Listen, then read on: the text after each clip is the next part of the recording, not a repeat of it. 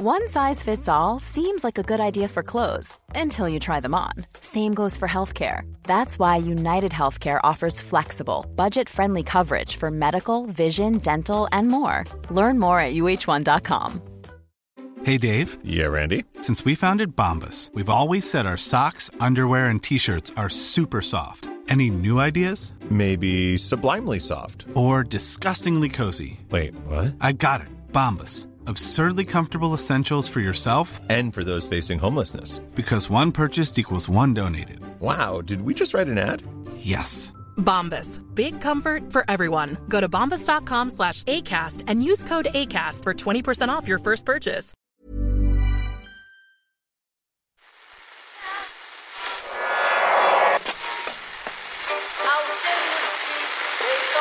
Which one is that? That's the second time it's gone off.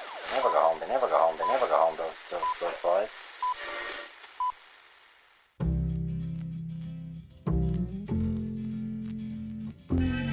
And I said, I want to win the league, but I want to win it better.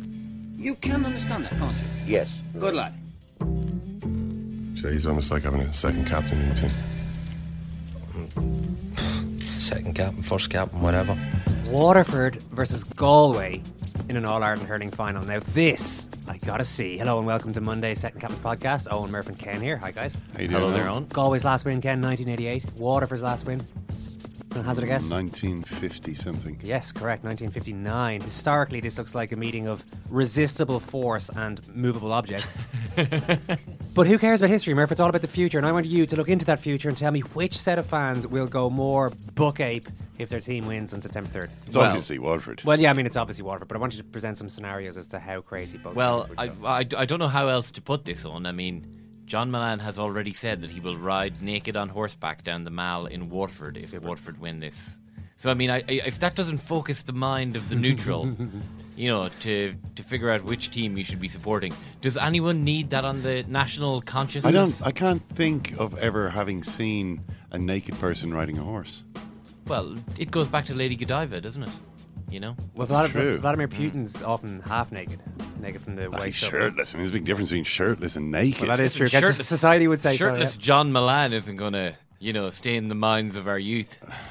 Luckily, everybody else would be going so crazy in Waterford that it, that might, might it might pass unnoticed. It might not even look that weird. No, you know, it, sure, you know, in the normal run of events on a Monday, Monday afternoon, Monday evening, John Mullane riding naked down a street in Waterford, it's going to raise a few eyebrows. He'd have to at least daub himself in white and blue body paint. Mm, yeah. Yeah, well, yeah, perhaps. I mean, I, I don't know that that's going to make it any less uh, trauma, traumatic, but I mean, yeah, yeah. like you know, I, I don't think we have anything really to to, to go up against John Mullane naked on a horse. No. I mean, I you know, I mean, Galway is a cosmopolitan town. You know, it's known as a party town. You know, a lot of people have had a lot of good weekends in Galway, but I don't think we have anything of that of that nature. No, I mean, did I, you kind of feel like Galway will they'll enjoy it, they'll savor it for a few days, Ken, and then they'll just go back and you know go to their theatre and mm. traditional music, whatever it is they their do. Craft craft shops, craft shops, and so on. Yeah, dogs on strings, men wearing you know caftans and yeah. stuff like that. I mean, you know, that's that's it's part of the that's it's it, it will become part of the tapestry of the town as opposed to Waterford win All Ireland town explodes. international news crews. Uh, yeah, descend dis- yeah. to see what exactly is going on. Has the lad made a final call? Presumably sticking with Waterford. Oh yeah, yeah. Now I have to say that watching the game yesterday uh, with Dad, you know, my, um, my dedication to Team Galway maybe it wavered a small bit. Seeing a 69 year old man uh, celebrating wildly, uh, the opportunity for that man to see something that is he has longed for for many years. The last time it happened, he was 11 years old. I mean, it would take a heart of stone, I would, I would think, to not at least waver slightly and think, well, maybe, you know, it wouldn't be so bad if Waterford were to win the All Ireland hurling final. I mean, it's only natural. But if, you know, I just need to put that to the back of my mind now. Like my brothers who weren't at the game are like, what the hell are you talking about?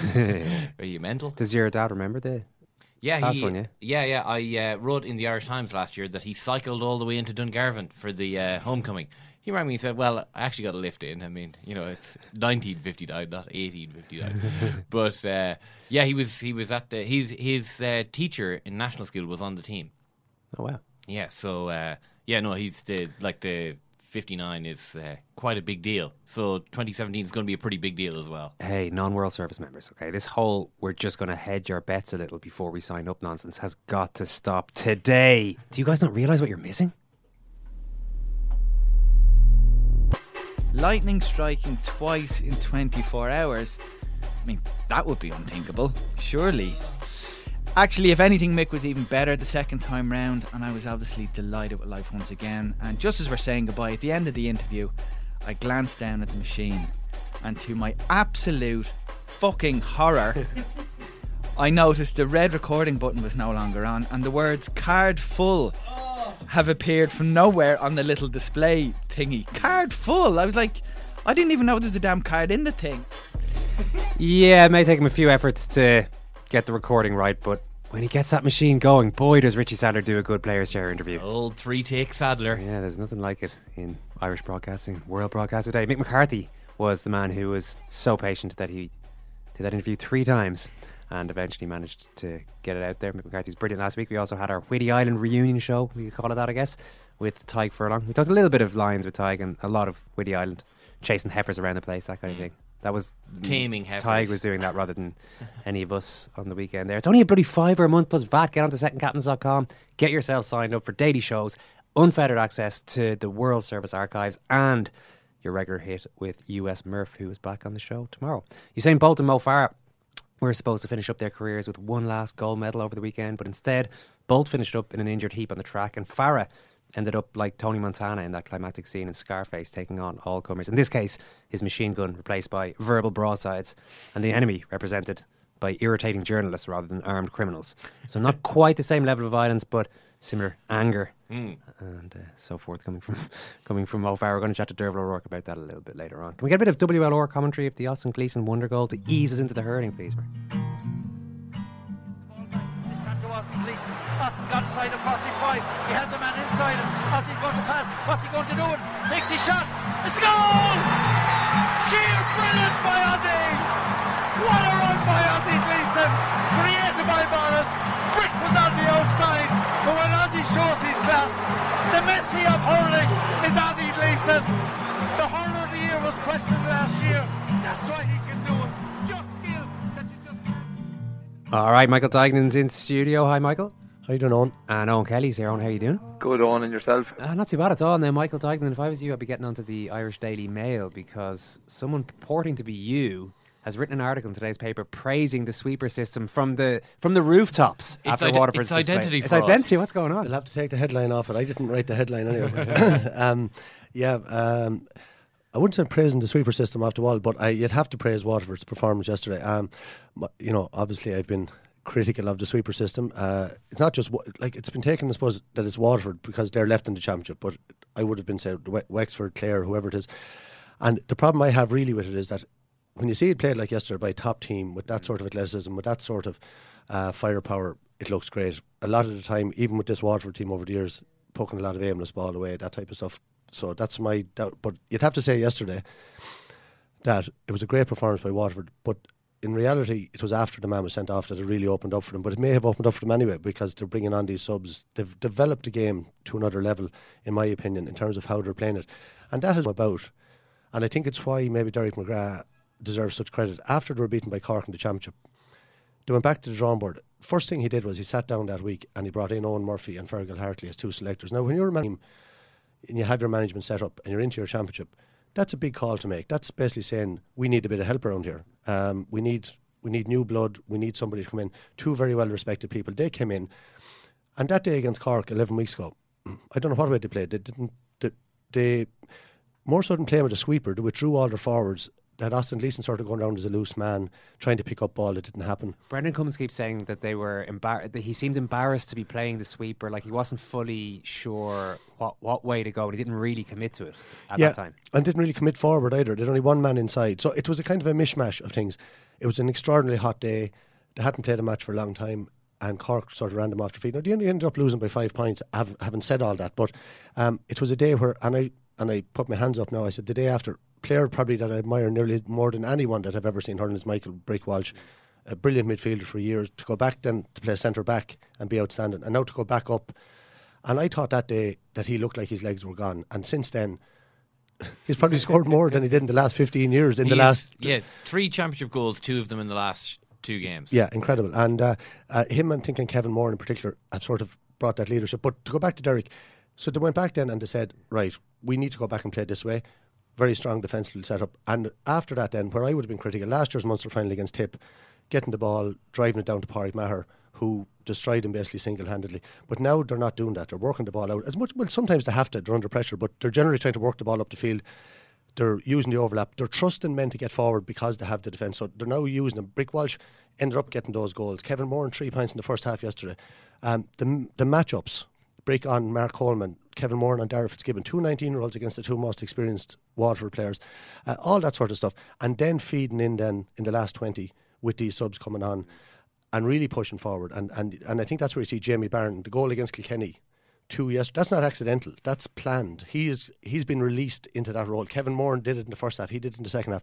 So that's all part of a very very well thought out package, and that's why Michael Duignan put his hands up this morning and said he was very impressed with Waterford's display. Yeah, and I think as well that there there are a couple of like key factors that are different to how Watford have played over the last, uh, like say, eleven weeks ago and yesterday. Quality use of the ball. None of this. Well, we saw a bit of it actually. Jake Dillon was given a couple of no hopers. Balls like landing from 90 yards away, him up against two Cork backs. We saw almost none of it though, with two or three maybe in the first half.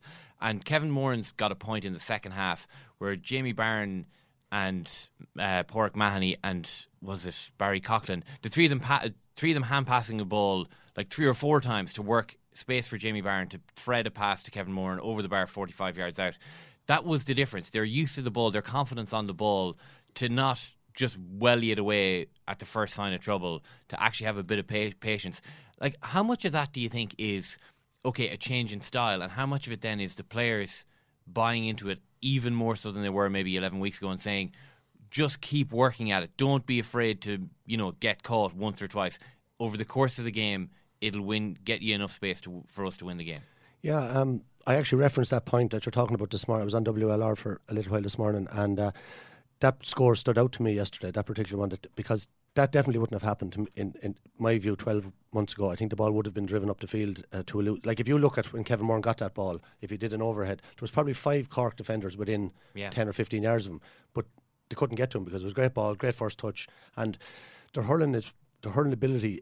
To play like that, you need a lot of very good hurlers, and Waterford have an awful lot of good hurlers. Like if you just look at their bench and look at their under twenty one team last year, there's a lot of good players throughout the squad. Um, like that was without Tadhg de Búrca yesterday and Stephen Bennett from a squad perspective, and to be bringing on four or five subs of the standard that they did. So, I think it's, I think I do think it's a, a benefit of experience. I I do.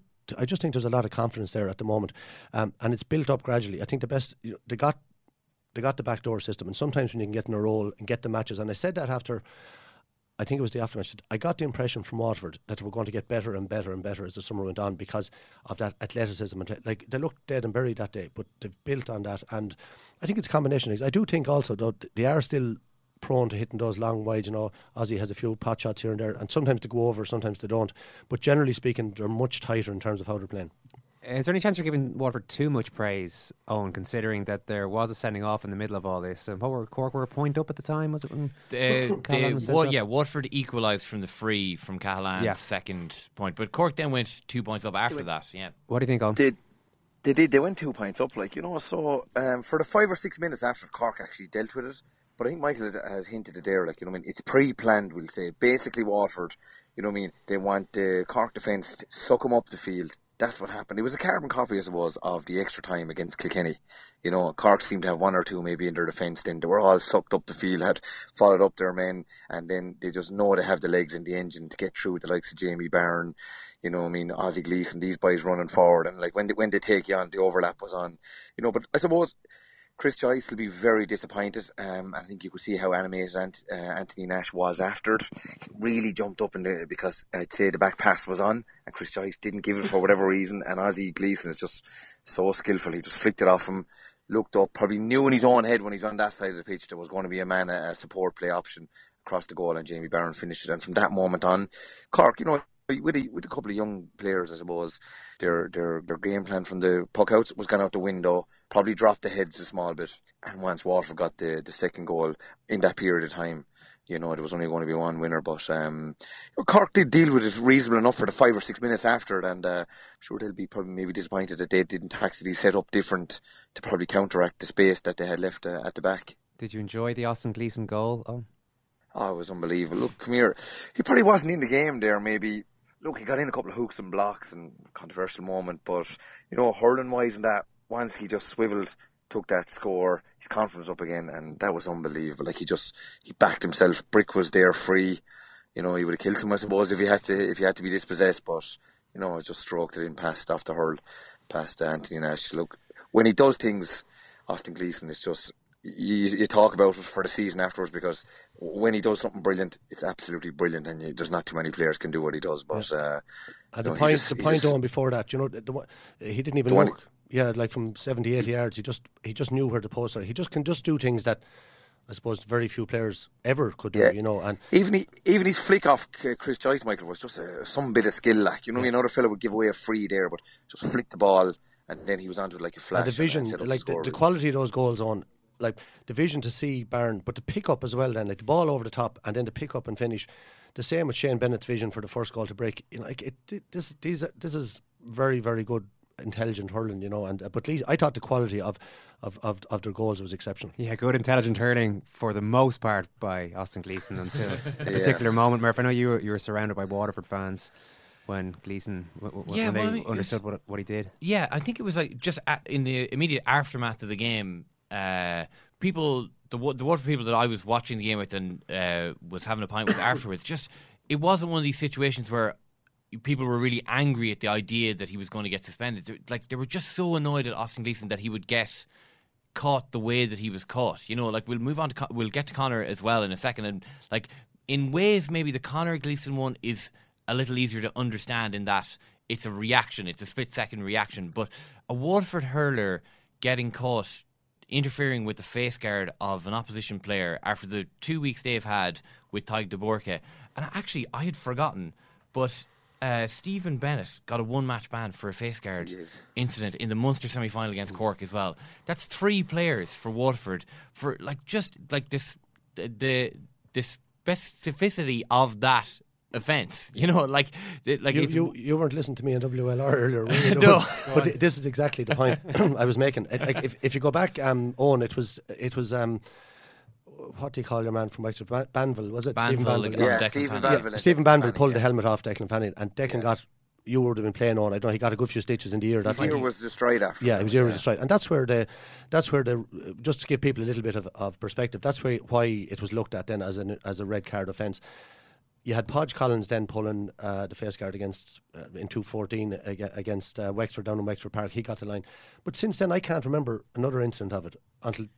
um, I can't remember one. Maybe there was. People come back. But this summer, then Stephen Bennett clear red card, uh, Ty unclear, but he got suspended. He got sent off on the recommendation of the linesman. I thought, I don't think, I didn't think it was deliberate. That was my own view. He was looking the other way, but the linesman had it. And this is what comes down to with Austin Lees, and then Ozzy's one, and. We had Adrian Tuohy us an incident last Sunday, and Adrian Tuohy got away because the referee from my understanding, from what I can gather, is he didn't mention it in the report. He got a phone call and he said he had dealt with it at the time. He was happy he dealt with it. And this is what come, will come down to with Austin Gleeson. I actually think, if to look at it retrospectively, he's no chance, right? It's a, it's a red card offence. He pulled the helmet. But I think he's going to get away with it now. And he made up my mind of that in the last few minutes because I don't think it's going to be mentioned. And- Because the referee, unless the referee watched it on the Sunday game last night or watched it somewhere since on, on social media, he didn't see it at the time. The linesman didn't see it at the time. He, nothing happened about it. So the referee's report goes in and there's no mention of it. Just to be clear on that, Michael, sorry, because these things always Yeah. tend to get a little. The referee does have to mention it. For can they, can the CCC not just have seen it themselves on, on the no, TV no, see, and- there's there, in my understanding and my view of things, the G, the referee's report carries an awful lot of weight, in the G, whether it's right or wrong. There's no citing officer, there's no citing commissioner like in rugby, so they can look at it and they go back and ask the referee because the referee. So the referee says then he didn't see it; it wasn't brought to his attention. There's no case on. That's what happened. With- Now, whether that's right or wrong, now they probably can, or, but they'd have to get the referee. I would say to say that he was not happy that he did that he didn't deal with it. So, you know, it's it's a it's a tough one. And uh, just a little thing on that helmet rule. I I would be I can't understand why anyone would catch a face guard and, and pull it off a guy. But a lot of the helmets, I think, you know, a lot of them, that came off very easily yesterday, right? And I'm not saying the thing was there, the intent. We saw that last night, you know, when it was shown up close. But a, a lot of these helmets are modified, they're changed. There's face guards being put onto old helmets. Cooper, they're done up, they're different colours. Like I remember playing rugby 30 years ago in school, and your studs were checked before the game to make sure that they weren't sharp or jagged that you could do an injury. Uh, it's the same with gum shields now in Gaelic football. That you know, so I think it's high time if we're going to have that rule that the helmets are checked, that they're completely uh, in order and working mm. order, that, that, that there's no bars taken out of them, that they're not loose. Like Bonner's helmet came off the week before as well. He got it cut off, came off very easily. He always wears it very loose. Henry Shefflin used to wear sort of. Tommy Walsh sent up a helmet to my young lads after after Edel died and there was only a bar and a bit in it. Like you know, sure, you'd put a football through it. You know, so like that's the reality. Yeah. And I'm not trying to I make th- excuses for Ozzy. I think here. I think the word here is intent. Like, and that's I, am not in favour of the rule either, Michael. I, I back you 100 percent on this. You know what I mean? Uh, aggressively should be the big word here in this rule. Like, you know what I mean? When really two guys are looking at one another, and the next thing, you know I mean, they're squaring up to one another, no different than in ice hockey. And next thing they go at one another because that's deadly dangerous. That was the Declan Fanning, Stephen Banville instant. You know what I mean? That's how this rule has uh, came about. And and if it leads to a melee too, you know, because melees just you know they become nasty enough, we'll say. So that for me should be the rule. But this intent, um, like Tadhg de Búrca, no way. Right, Ozzie Gleeson there yesterday.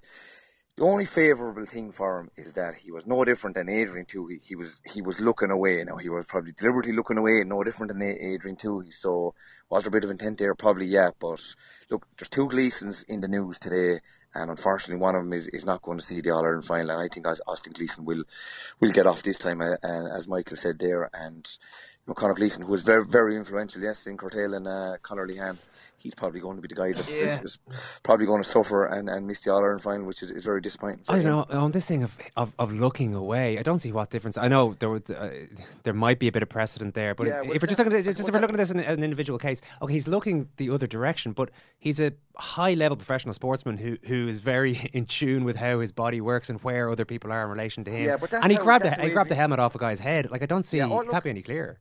He did, but that's how Adrian too he got away. You know what I mean? He, you know, and, and it was mentioned in the referees, or the referee had dealt with it at the time. So I think it's all going to come down, as Michael said there. Has the referee mentioned this, and has he put hand up and says, "Look, I dealt with it on the day"? Like, I, I, I think there's no. That shouldn't be the case. That shouldn't be the case, Michael. It there's no doubt whether something's mentioned or not. If, if let's call it. Happened, it, should, it, let, should. Let's call it. He pulled the helmet off yeah, deliberately, right? Yeah. That's the that's the bottom line. He knew what he was doing. The man is too skillful not to know, right? And it was in in I think you started Murph Senator in the context of what happened with Tadhg de Búrca with Stephen Bennett earlier in the summer. Like it was a rush of blood. It's mad, and the Waterford people, you get there's a few people on social media going mad about Eddie Brennan last night saying it was conclusive, whatever. But what's he supposed to say? Like that's the way it is. But the majority of Waterford people that I know and have spoken to are very angry about the, why he would do it and why would Conor Gleeson do it. He had Conor Gleeson's thing, and from one to ten in terms, it was a one harmless little flick. And hurling people get accused of this that we say it, but the rule, the, the referee didn't see that. Linesman calls him back. He said there was a slap, strike at a hurl, and that's it. He's gone. Patrick Horgan was sent off for nothing, as far as I could see. I don't yeah, know what that was supposed to be. Case of mistaken identity, I would say. I would say so. Yeah, Kingston. Yeah, Kingston gave a bit of a jab after, but we we're accused sometimes because we played the game.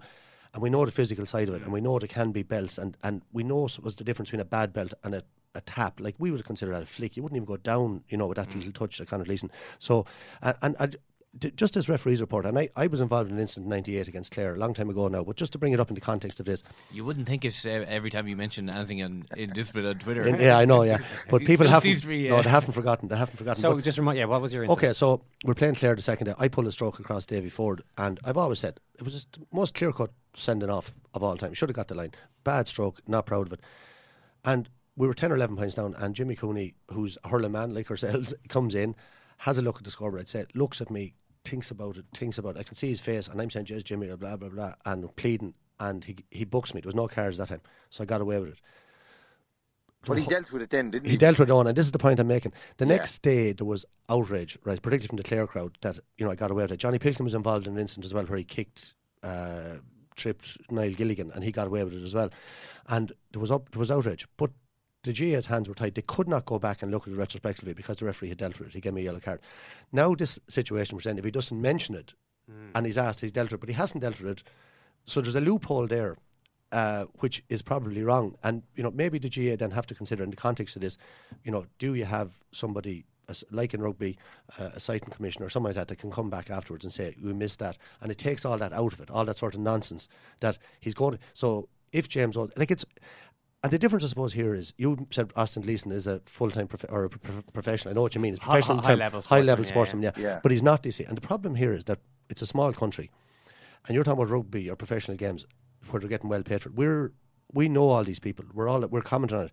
Like me saying Austin Gleeson deliberately didn't show, like that breaks my heart. Like, I don't want him to miss an Ireland final over what I say, but it's nothing to do with what I say. He's the one who did it.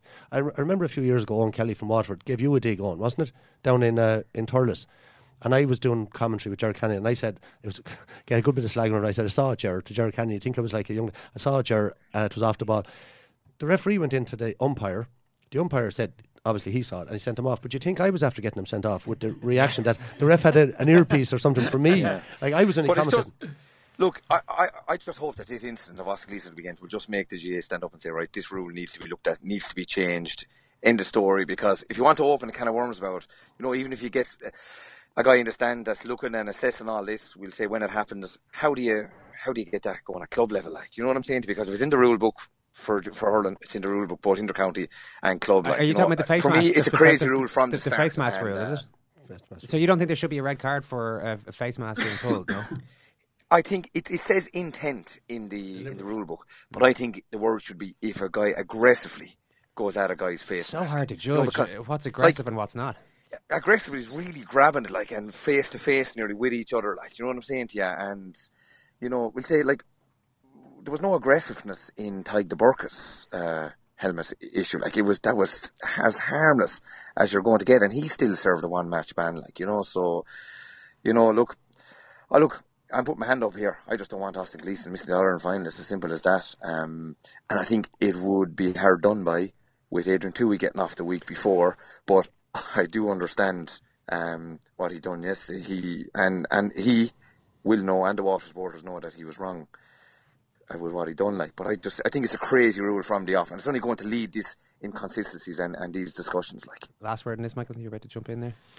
Yeah, look, I think I think he's going to get off. I think that that see that feeling is out there that people don't want him to miss the game, and and I, I see this point made on, on social media just because he's a great hurler, and just because he's this, and just because he's that.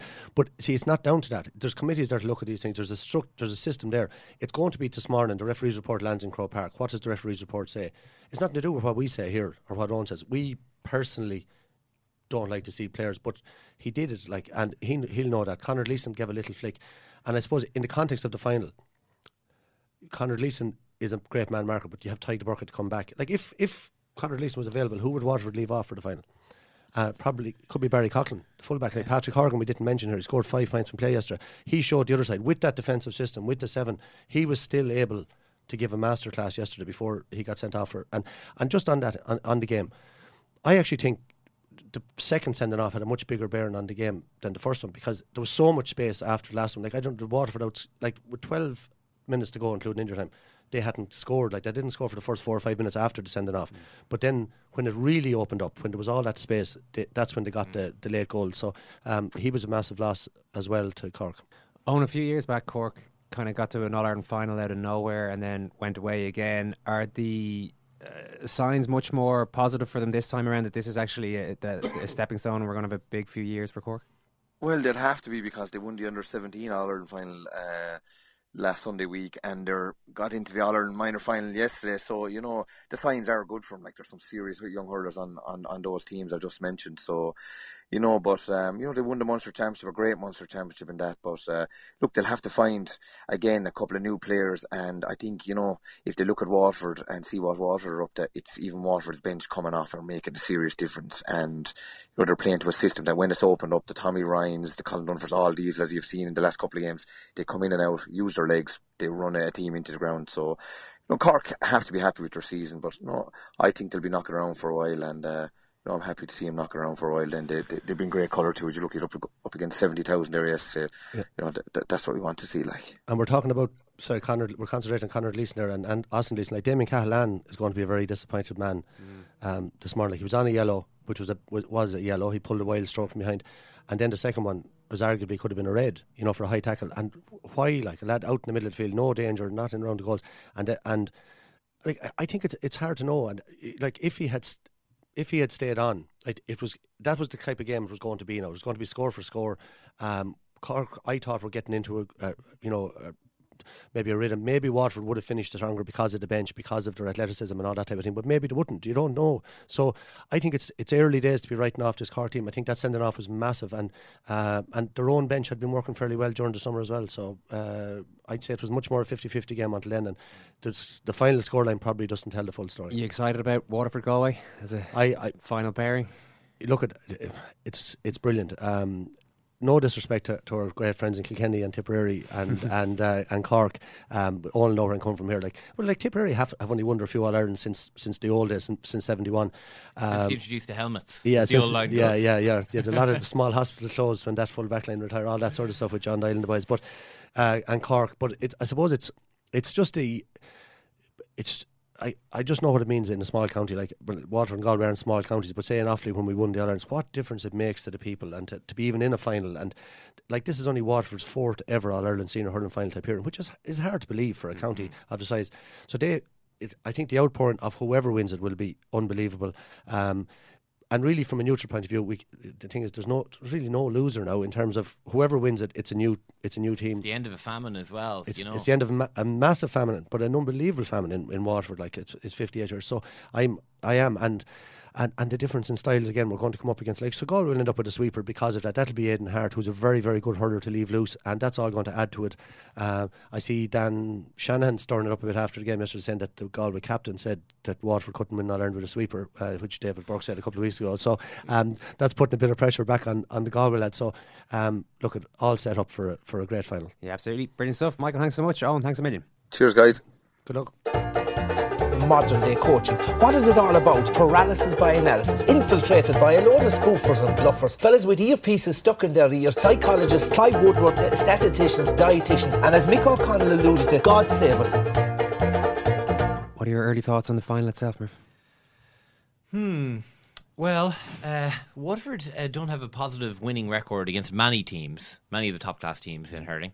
But they do have an extraordinary record against Galway. They played 10 times, including three times in the Munster Championship in the 1960s, and they have won all 10 of those games. Hmm. Um, That's so, some, I mean, so somewhat surprising stat. Yeah, and I mean, you know, you can pretty easily dismiss that in some ways.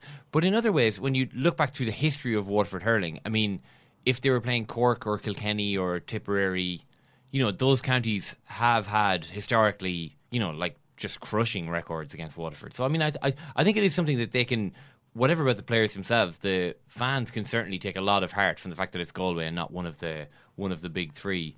Um, you know, as for Galway, in a weird kind of way, even though the record against Waterford historically is bad, many Galway people have much worse memories of losing all our great Galway teams losing all Ireland finals to Cork. Mm. Um, so I think there is certainly a feeling in the background that we don't really beat Cork all that often. So I think I, you know, this is a, a, an All Ireland final that everyone in the country is really excited about, really happy about, and I think actually that both sets of fans are really happy that it's the other team, you know, that they're playing as no well. No disrespect to the other team, but yeah, it's better that it's not. Yeah, and I like I was at the the league quarter final in Salthill in April, which actually looking back on it now appears to have been a bit of a you know, like that was a marking point in the a staging post in the championship for both teams in a way that maybe we didn't fully realize at the time. That was the second of April. Uh, Galway had failed to qualify out of Division One B. Uh, if they had lost the league quarter final to basically a second string Waterford team, Waterford made seven or eight changes, nine or ten changes, so it's very much a second string team. If Galway had lost that game at home, the feeling into going into the championship would have been unbelievably downbeat about this Galway team. As it was, they came back from 10 points down. Joe Canning and David Burke were absolutely inspirational in the second half. They were 10 points down after 44 minutes and won it by three. Um, and like that was a that like that was a huge moment in Galway's season because they went on from there, won the, the league final, you know, exploded Tipperary season by winning that league final in a way that you know it might never have happened. Um, and for Waterford too, having gone to the league final and then to a replay last year, I think there was there was a real feeling like the reason they made all those changes was Waterford had no interest in playing any more league games quarterfinals, semi-finals, or final. They had no interest in doing that at all. No interest in the league whatsoever. Lost that game, and you're seeing a much fresher Waterford at this stage of the year than we saw last year. Uh, and it, you know, as we've been talking about to the lads, I mean, Derek McGrath to take massive credit for that as well. I don't really know where to start with the World Athletics Championships. Derval O'Rourke, thankfully, is here to help. Hi, Derval, how are you doing? I'm good. I was hoping you guys would know where to start because I don't know where to start either. Okay, let's start with last weekend then, because you were over there. You were telling us before the World Championships that it was the first athletics, first major athletics event you'd ever attended as a fan. Did you enjoy yourself? Yeah, I had a really good time. Um, I actually loved it to the point where I came back and I almost tried to buy tickets straight away for World Indoors, which are on in Birmingham next March, but I actually realised they weren't for sale yet. So I must have really enjoyed it. Yeah, no, it was great. It was really good. I found it really entertaining. I suppose I'm massive um, athletics fan. Uh, fan, yeah, that's probably the right word when I was over there because I wasn't working, you know. So I do, I like, I'm one of those people who was in the stadium on Saturday morning with 30,000 other people like chanting for just some random Cuban girl called Rodriguez to clear 195 in the high jump and then going crazy when she did. That's the type of fan I am. I, I like I like all that stuff. So yeah, no, it's brilliant. Well, what about the big names? You were there for the feel good story of the opening weekend, Justin Gatlin's victory. What was the mood? yeah. What was the mood like in the stadium? That was really awkward. Um, yeah, I was there for that. I actually um, I, I, I just didn't have a good feeling about Bolt really for this championships. I mm. thought uh, wasn't sure, entirely sure he was in shape. I didn't think he looked very good. Um, and I was walking to the stadium, the final, with um, a guy, Paul Doyle. He's one of the agents, and he actually manages Andre de Grasse, who would have been probably the main competition. The, who would have been, I think, possibly would have won it if he hadn't pulled out injured. And um, Peter, my husband, said to Doyle, he said, "Oh, I think Gatlin could have this," and Doyle said, "Yeah, I think so too. I'm just hoping not, but I think so." Um, so I think quite a lot of people within the sport thought like he's got a really good chance. Um, I didn't. I actually.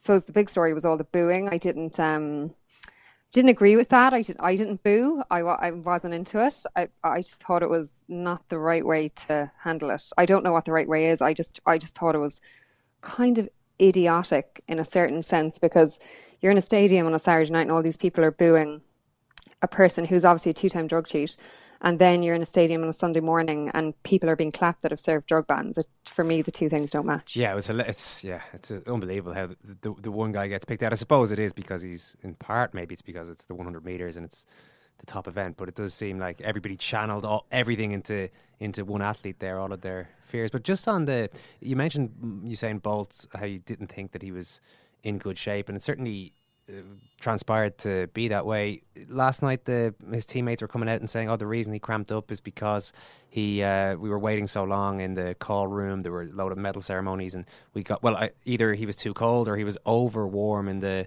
words of Yohan Blake, would you would you see anything in that, or they're just making excuses for somebody who just wasn't in shape to race at the top level? Um, I like. I presume everybody was in the same situation, so it certainly wasn't just the Jamaicans. I think that's kind of stupid, to be honest. Overwarm. I'm not even sure that's proper description, but no, I don't think. Um, I I think he probably went a year too long. I think he probably should. It's easy for me now, you know, sitting here to say that, but I didn't get the impression at any point this year he was ready to race fast, um, and he just didn't. I don't know. He didn't look comfortable. He didn't look like he he could run that well. I'd wonder physically like how good his body is. He doesn't talk about injuries a massive amount, but I know he's got an ongoing back problem, and that catches up with you, like it catches up with all of us. So I I think I don't think being in the call room is any kind of major thing. I think the age, his years that he's done, and kind of you wonder motivation wise how much he's put it into it this year. I think the IAAF were probably desperate for him to do another year. Um, I'd imagine the local organising committee for London really wanted him to do it. And then you have Puma, who's a big sponsor of his, who probably want him on track for another year. But um, look, he's done now. We have to move on. yeah.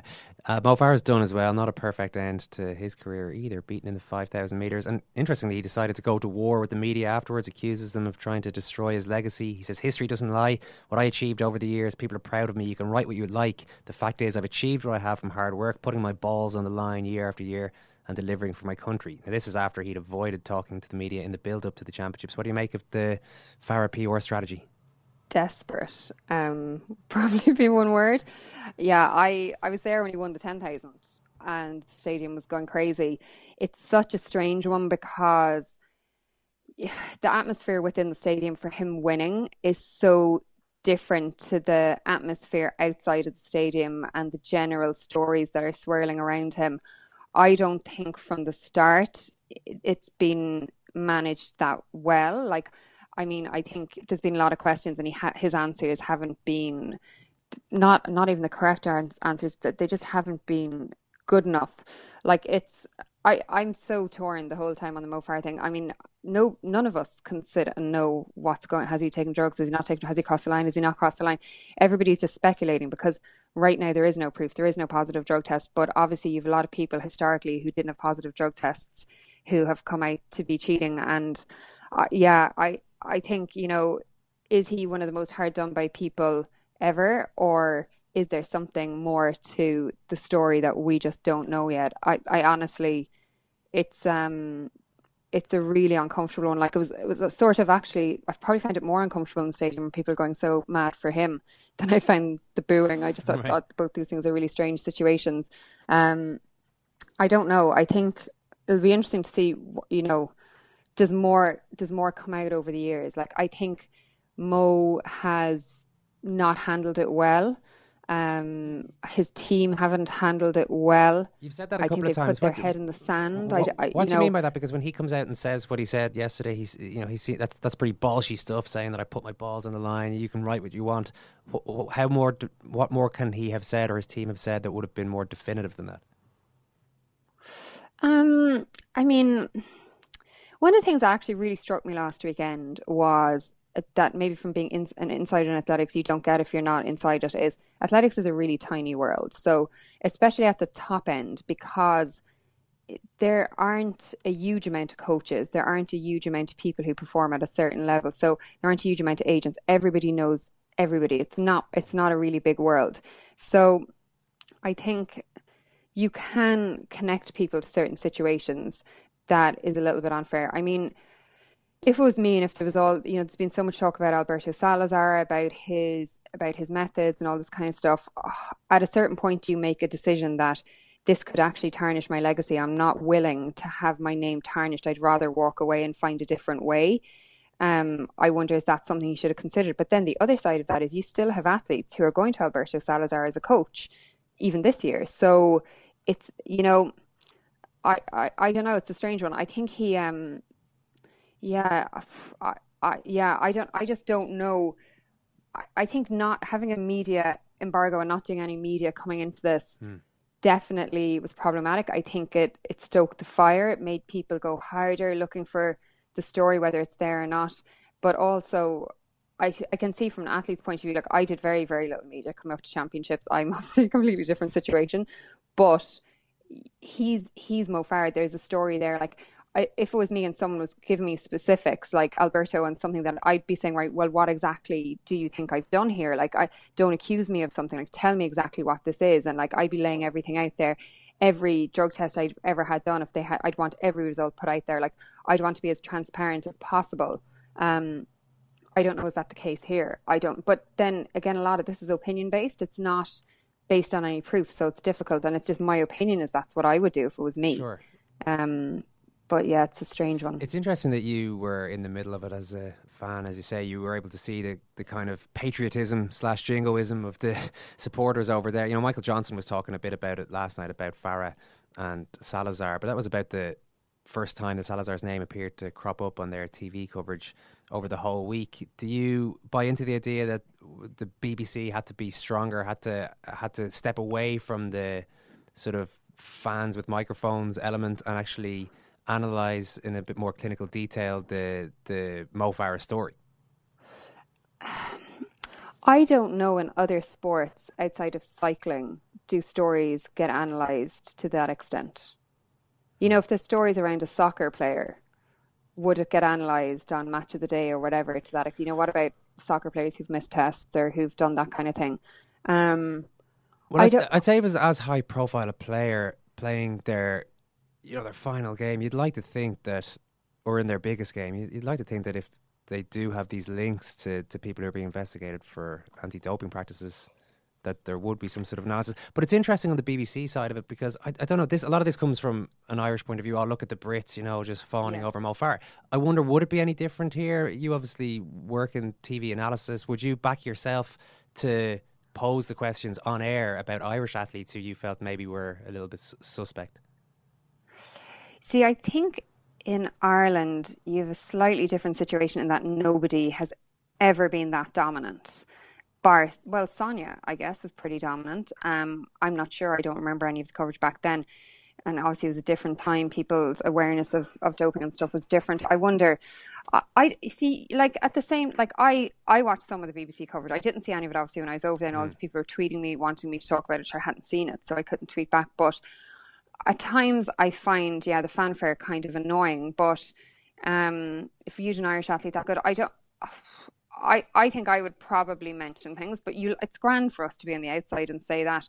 Like it I think I thought Michael Johnson handled it well. I you know, I just think how much do you keep talking about this story? Like yeah, you need to mention it, but I don't think that's the only story. It's just. But it hadn't yeah, been I, mentioned of that. But we might just play Michael Johnson. Actually, we'll just hear what he had to oh, say. Yeah, go. Yeah. You know, I think that in the, the, the weeks leading up, I understand certainly you need to be focused on what you're doing, and, and and he admitted that you know he gets frustrated sometimes by what he reads and the allegations, and so I think he probably did the right thing by separating himself from you know media and staying away and doing what he needed to do. I think what he has to realize, though, and, and, I understand his point, and I can understand why he would be frustrated. There is no proof of anything at this point. That the investigation into Alberto Salazar continues, and I think his point, to, as you said, Paula, would be, hey, until you until you find something, don't accuse me. And and I get that, and I understand that. I think what he has to understand, though, is that with the sport being as it is right now, with all of the things that have happened, it's not enough anymore to just say I've never tested positive because there have been many people who have subsequently been found to be cheating. He has to understand that the media is going to take that and feel like, hey, look, you may be getting away with something. We're going to continue to investigate. And he has to understand that and say, hey, you know what? Fine, investigate it, but don't don't accuse me. Mm-hmm. That's where I draw the line, and that's what he needs to understand. And I think that he's just he's gotten frustrated, and, and that all came out today. And it probably wasn't the best time for him to to discuss that and to address that in the way that he did. He probably should have waited a little bit because, you know, that's going to now overshadow his last race here and his last performances here over the last week. It's now about these allegations. Yeah, it's funny when you hear Michael Johnson talking so even-handedly about that.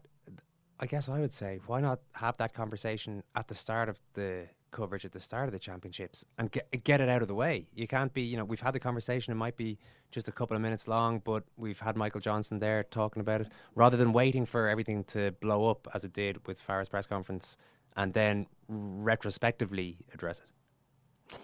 Oh yeah, I think they definitely should have had the conversation at the start of the championships, at the start of before Mo ran the ten thousand.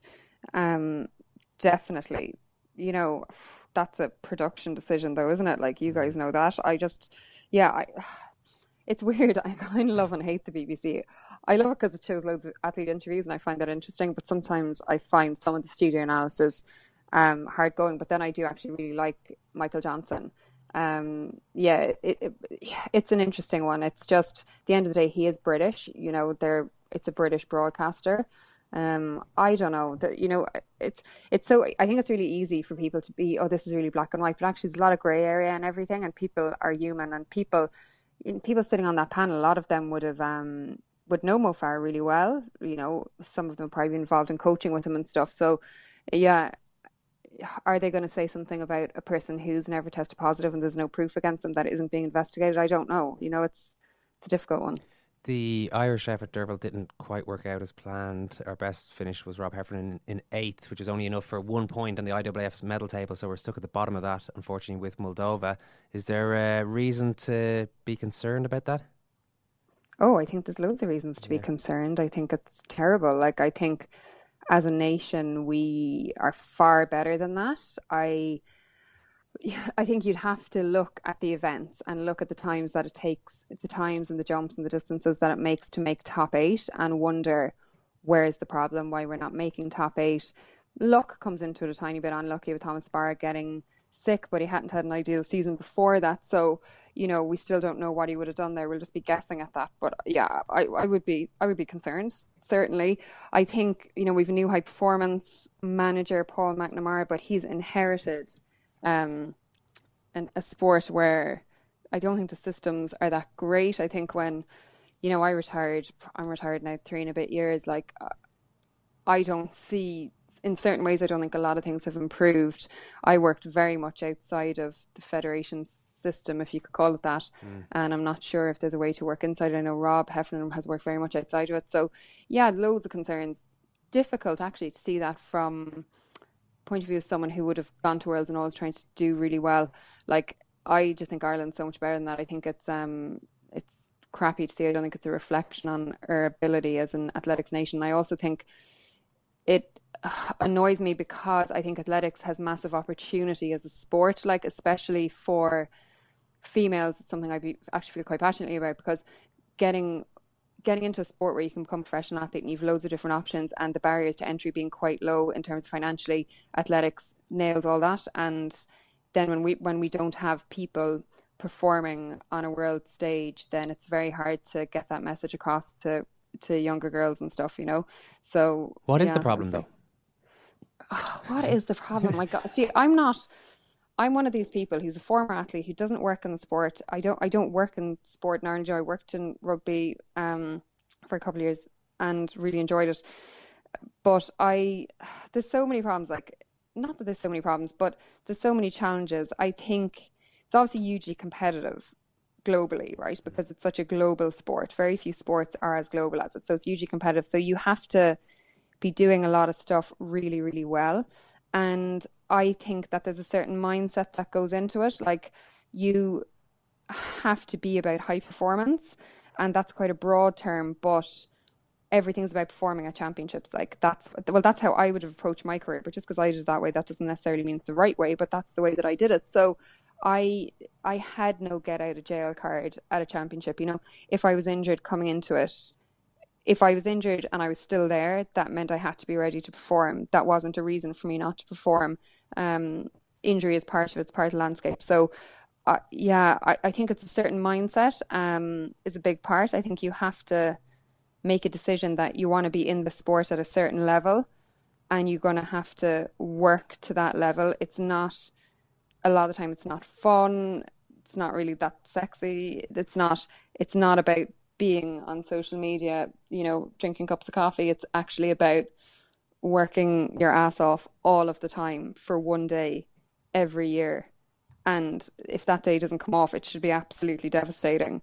Um, but that's just my approach. So it's easy for me to sit here and say that because that was my approach. That's what worked for me. It mightn't work for everybody. Um, coaching wise, I'd I've said it constantly. We have a massive issue in coaching in Ireland. It's the big pink elephant in the sport you know, we will pay a high performance manager a grand wage, we'll pay the physios, which all these people should be paid. I'm not saying they shouldn't, but we don't pay coaches. We don't have any. We don't have any coaches that that's their job. So you're depending on volunteers to get athletes to a world class stage and perform at a world class level. I managed to do it because I had two coaches that were world class, but they were still volunteers. So when I retired, they essentially retired from that level of coaching. They walked away. So you have a big gap there now. So if you have a sprint hurdler coming through and they're looking for an option as a coach, there isn't one there, despite the fact that I would have set a certain precedent for performance on world level. So the system that I set up no longer exists because when I left, it went with me. Um, so it's just, yeah, there's just, I would say if I had to bring it down to two things, I would say yeah. mindset and coaching. But again, really simple to criticize from the outside. Well, you don't have to worry too much more. Uh, you might not have to worry too much longer about the coffee selfies because there's talk that WADA are putting caffeine back on the banned list. So that would at least take that problem out of the equation. Derval, listen, brilliant stuff. Thanks a million. Thanks a million, guys. First of all, I'd like to welcome John Delaney here today.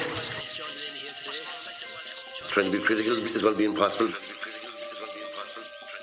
Building a house, you build the foundations first. The chimney is the top. The chimney for us is international football. As well to, to, to John Delaney, you know, um... uh, the pleasure, the entertainment, the organisation, the skills that you take to everybody is fantastic.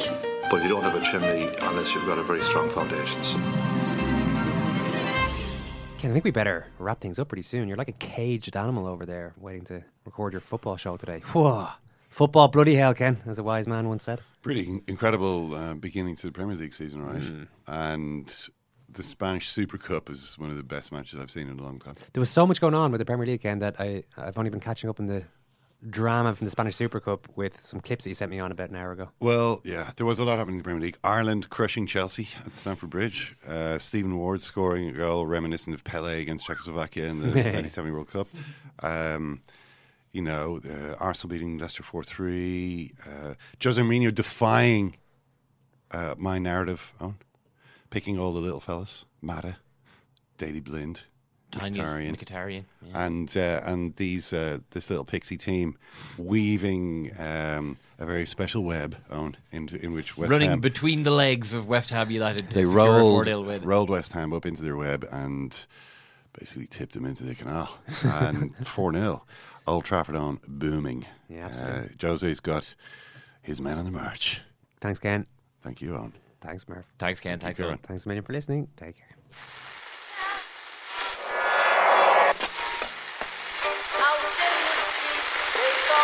Which one is that? That's the second time it's gone off. They never go home. They never go home. They never go home. Those those those boys. Planning for your next trip? Elevate your travel style with Quince. Quince has all the jet setting essentials you'll want for your next getaway, like European linen, premium luggage options, buttery soft Italian leather bags, and so much more. And it's all priced at 50 to 80% less than similar brands. Plus, Quince only works with factories that use safe and ethical manufacturing practices. Pack your bags with high-quality essentials you'll be wearing for vacations to come with Quince. Go to quince.com/trip for free shipping and 365-day returns. Mom deserves the best, and there's no better place to shop for Mother's Day than Whole Foods Market. They're your destination for unbeatable savings, from premium gifts to show-stopping flowers and irresistible desserts. Start by saving 33% with Prime on all body care and candles. Then get a 15-stem bunch of tulips for just $9.99 each with Prime. Round out Mom's menu with festive rosé, irresistible berry chantilly cake, and more special treats. Come celebrate Mother's Day at Whole Foods Market.